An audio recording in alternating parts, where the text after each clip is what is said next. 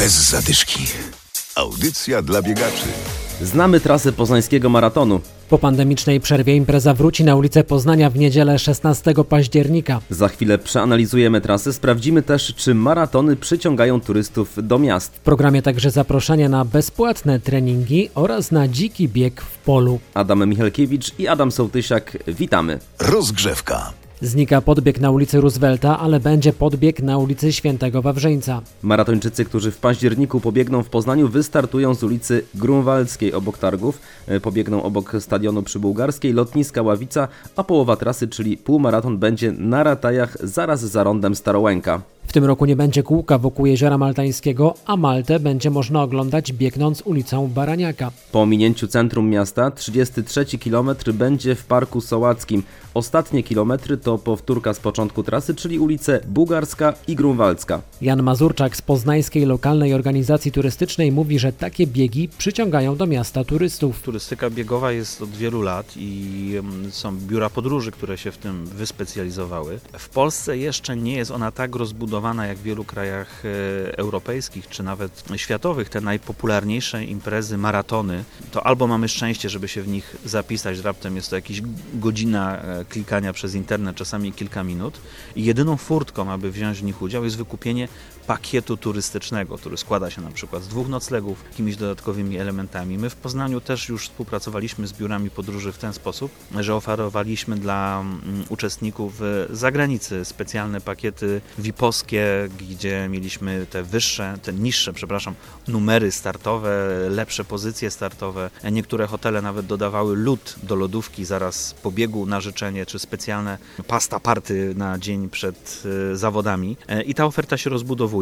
Faktycznie zapełniamy się w czasie biegów i jesteśmy z tego bardzo zadowoleni, ponieważ uczestnicy tych biegów po pierwsze przyjeżdżają przeważnie z rodziną, a po drugie nie przyjeżdżają tylko na bieg, więc zostają na dwa trzy dni. Ten bieg jest tą kumulacją, tym głównym pretekstem przyjazdu, ale ten pobyt trwa e, znacznie dłużej, więc e, sprzyjamy, e, pom- zresztą my bardzo często promujemy e, te imprezy biegowe, sportowe, na przykład w mediach społecznościowych, e, gdzie można reklamy kierować właśnie bezpośrednio do osób zainteresowanych bieganiem w największych polskich miastach. Popularne biegi, które przyciągają turystów do Poznania, to także bieg niepodległości i przede wszystkim majowy Wings for Life. Bez zadyszki.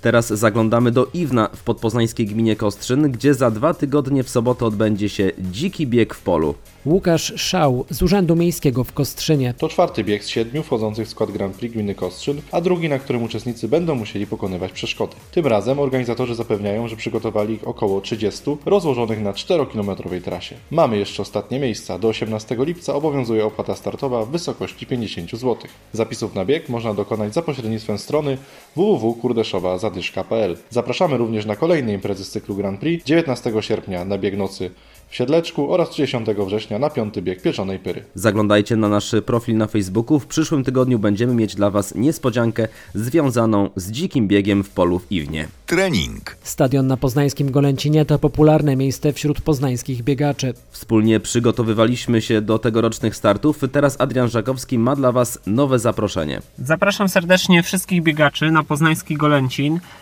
na treningi pod hasłem Dogonić czołówkę oraz Kipran. Spotykamy się w każdy czwartek o dziewiętnastej na poznańskim Golęcinie, na stadionie lekkoatletycznym. Wspólnie przeprowadzamy rozgrzewkę, ćwiczenia sprawnościowe, ćwiczenia ogólnorozwojowe, po czym przeprowadzamy akcent biegowy w formie interwałów, biegów ciągłych.